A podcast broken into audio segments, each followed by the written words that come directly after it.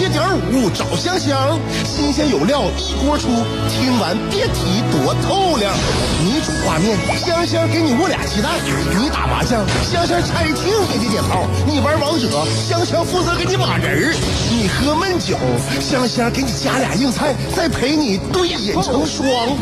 没错，娱乐香饽饽就是这么贴心，就是这么带感，就是这么下饭呐、啊。十年的欢声笑语，十年的与你相伴，梦想成为经营快乐的百年老店。古人有诗赞之曰：“娱乐香饽饽，越听越雨作。”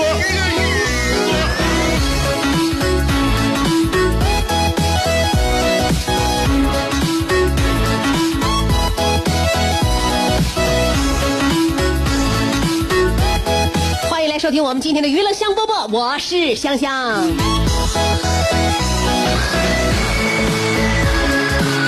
下午两点钟的时候多好啊，多温暖呐、啊，阳光多好啊，是吧啊？呃，多不焦虑啊，多从容啊，没有早晨那种起床气，也没有晚上那种就是不想睡，然后觉得今天这一天被荒废的那种那种就是就就就是负罪感，是吧？所以下午两点钟的时候，让我们好好享受吧。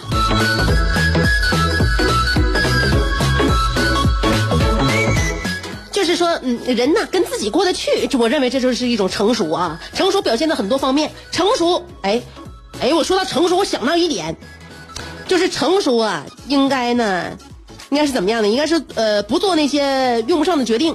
怎么讲呢？就是今年呢，今年那卖书的，我发现都疯狂的打折呀、啊。我给我儿子还有我自己买了好多书啊。我儿子那些书呢，我都非常有规律的啊，我就一直在坚持啊。作为父母，就是贵在坚持啊，跪着坚持，带孩子看书啊，学习。那关键是我就是呃，占用了我自己的时间，就是我自己买很多书呢，我都没有拆封。但是今年呢，它一波一波的打折和狂潮啊，买赠狂潮啊，就让我看呢，我就坚持，我咬牙呀，我想啊，成熟啊，我要成熟起来。成熟就是不做一些用不上的决定，那所以说今年买书这个这卖书那帮就是打折的，我这一看呢各种网站打折，我我再一回想，我今年我到现在我才看了三本实体书，我实在是没有脸再买了。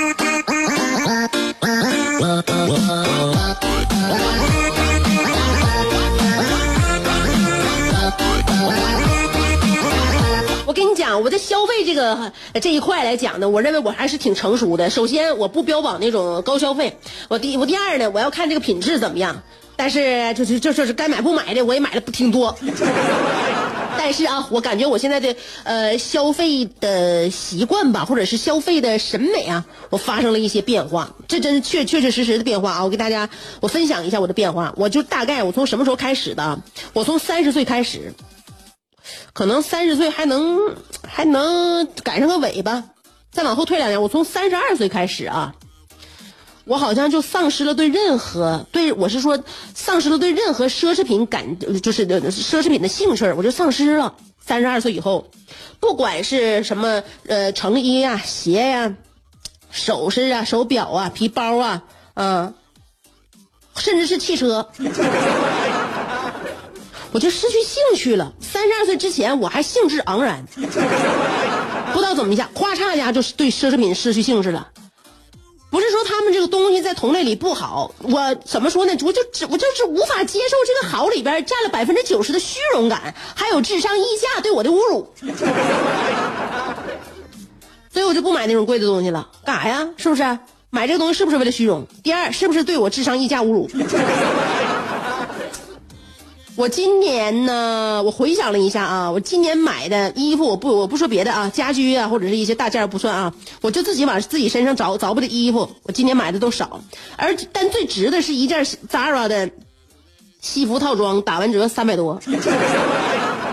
然后在网上海淘，我淘了一件马丁靴三百七十九，然后我再加上一个优衣库的打底，全身上下没超过一千块，没超过一千块钱。但是穿出去非常的唬人，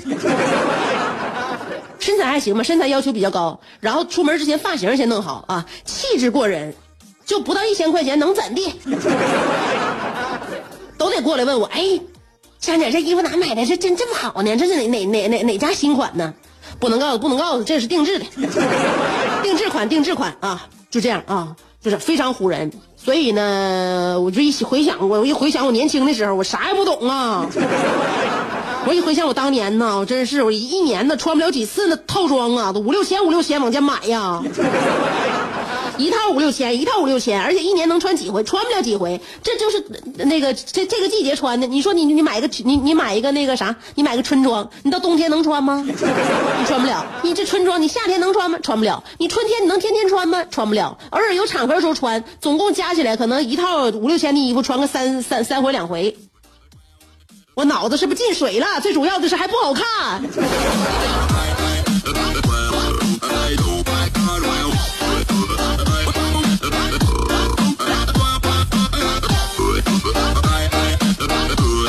所以人成熟了，成熟的人这人是是省钱了。我想为你租下整条内河，我俩摇着竹筏去探寻那最古老的金阁。我想为你租下每次日落，任你的长发筛出最温暖的橘色。我想为你租下辽大银杏路，我们一起凝望层林尽染，树影婆娑。俺酒来！我想为你租下啤酒厂酿酒的酒罐，你不是一直不服我吗？我俩放开了喝。我想为你租下李宗盛，让你的每次奏鸣都能成为世间情歌。最后，我想为你租下二十年前的莱奥纳多，任你贴耳诉说，祝你修成正果。我永远守护着你，娱乐香饽饽。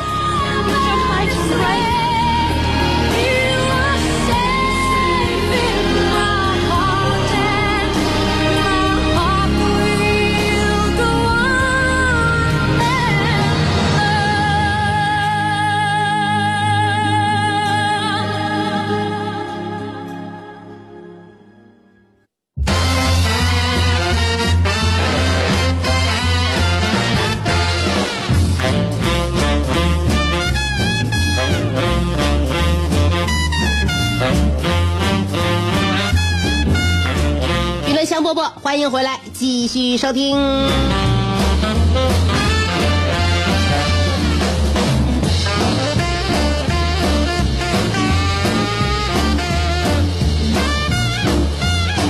刚才说到买东西啊，买东西现在呢，就是我跟大家说了一下我关于最近一段时间呢，我这这这个消费的审美、消费的选择啊，消美的消消费的这个价值观发生了很大的改变。三十二岁以后，对奢侈品突然丧失兴趣，是因为怎么怎么说呢？我发现呢，有一些所谓好东西特别有意思啊，它的好坏并不是由它本身决定的啊。有一些东西你觉得好好吗？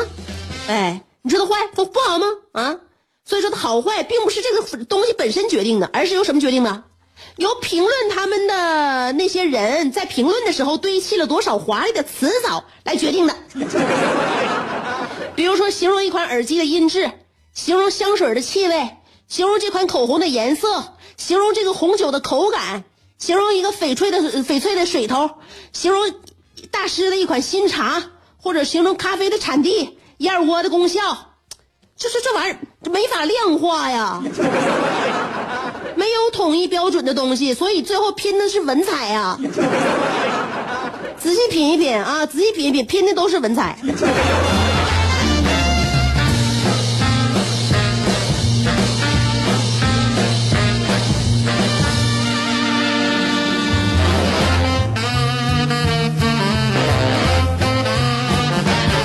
呃，所以呢，我我认为啊，我消费从来就不是消费冲动型的。我呃，一开始小时候呢，没不允许自己自己消费啊。你冲动，你冲动得有冲动的资本，没有资本。后来等到自己手里有点钱呢，你花东我就是花钱买东西也不冲动。后来我分析自己为什么不冲动，我为什么要考虑这个东西的性价比啊，考虑这个东西到对底对我到底有没有意意义？那考虑这个东西，这个买回来之后，我到底能在家歇几天？哎，我感觉这个不冲动啊，挺帮我的。有很多人不冲动呢，就不买了。我是买，所以说这种不冲动导导致的购买呢，就会让我买买东西，这个东西品质很高，大家都觉得我品味很好。我就对这个我我我我这个特点呢，我感觉我是我是他的一个受益者。后来我想想到我能够如此受益，那么我这个不冲动的这个历史背景是什么呢？我弄明白了。我想，我这个历史背景就是因为我妈，因为我的冲动是要付出代价的。我不知道你啊，因为我们最开始买东西的时候呢，都是处于跟父母一起生活的那个年代，是吧？父母给给你点钱，你去买，或者刚赚点钱，自己还没在外边买房子成家呢，啊，跟父母一起住的时候，那你那时候买东西，你那个时候买东西的一个消费习惯呢，就会给你打下基础。我因为我家里有这样一个母亲，所以导致了我无法冲动消费。如果我假设我随随便便买回家一样东西，那么这个东西性价比不高，或者这个东西的那个品质不够好，我随便买回家了。那么我即将要面对的就是，我要接受我妈长达二十天周期为一个疗程的辱骂。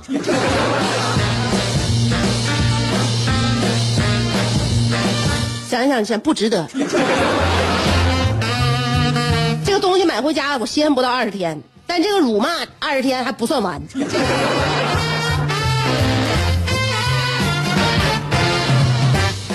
我呀又想到了，就是每个家庭啊，他这个家里边的母亲不一样啊，就性格啊各有各的样，所以导致这个孩子长大之后呢，他生活习惯、他思考问题的方式绝对是不然不不一样的啊。你考虑问题，你考虑往在哪个方向看啊，哪个角度看啊？你看啊，我说一说什么呢？不不说咱那个不不说咱们就是家近的相比了啊，国内外你相比，你看、啊、每次在公共场合吃饭。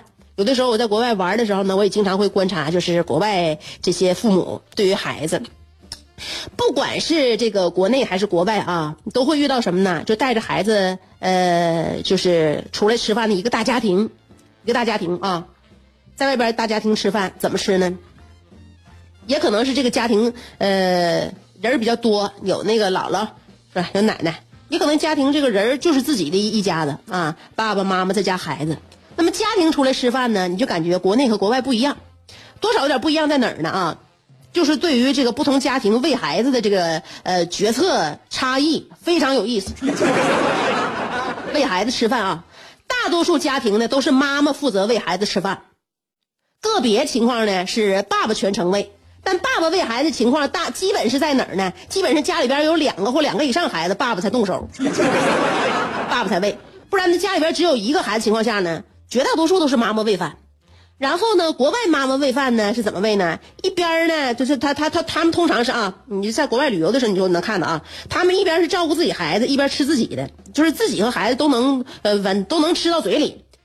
个别情况呢，爸爸会接手，爸爸接手让妈妈吃几口，所以呢，这个孩子总是吃的乱七八糟，因为他妈有的时候他也自己吃啊，自己吃自己的，然后偶尔呢也照顾照顾孩子，所以呢孩子弄乱七八糟，但基本呢也都。也也都塞嘴里了，啊，也能往嘴里自己嘴里塞啊，也没饿着。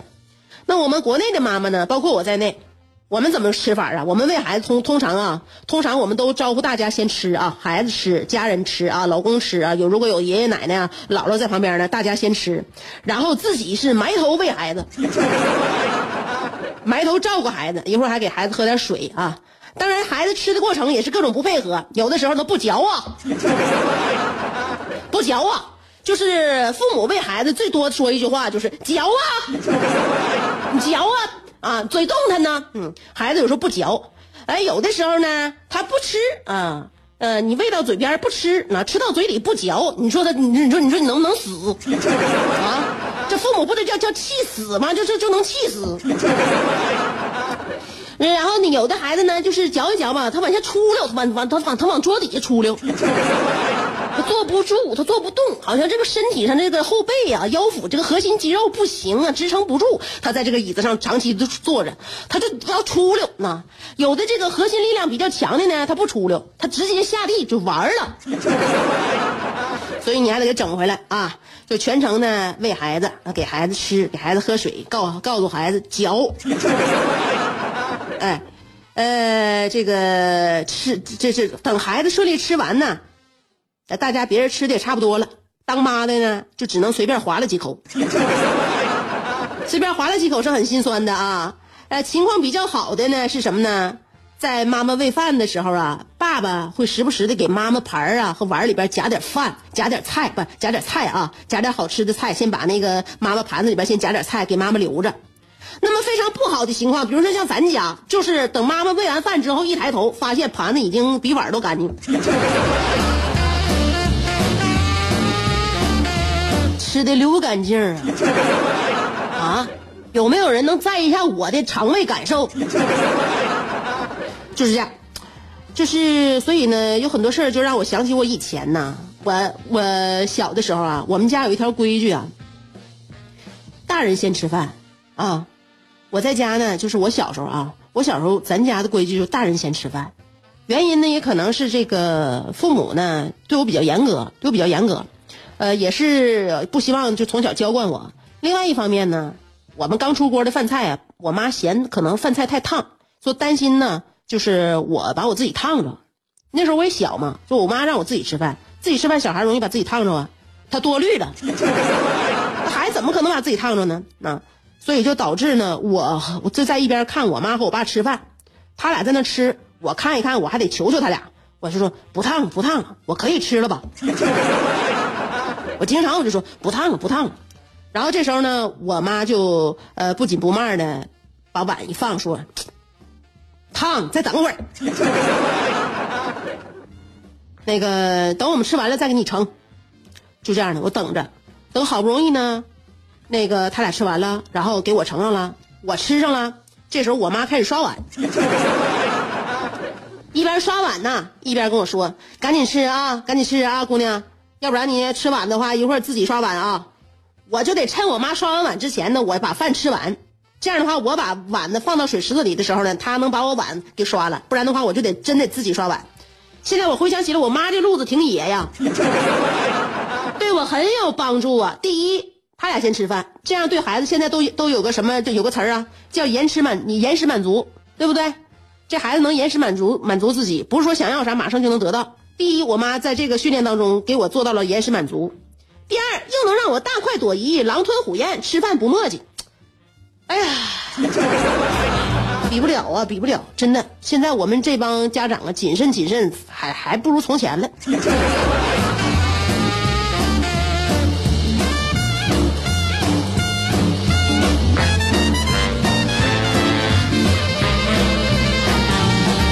娱乐香饽饽，听听有意思。相声演员四样基本功课，大家都了解，哪四门啊？吃喝嫖赌。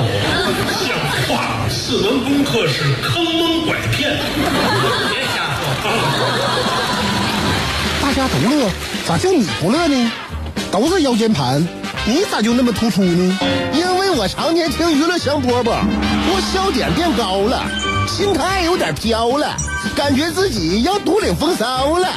娱乐香饽饽，我跟你这么说，有时候啊，乐得我肘子都疼。男人笑点就应该高一点。好了，节目最后了啊，给大家放一首歌，然后相约一下明天下午两点的事儿。啥事儿？听节目的事儿呗。两点我来啊，准时直播，希望你也在。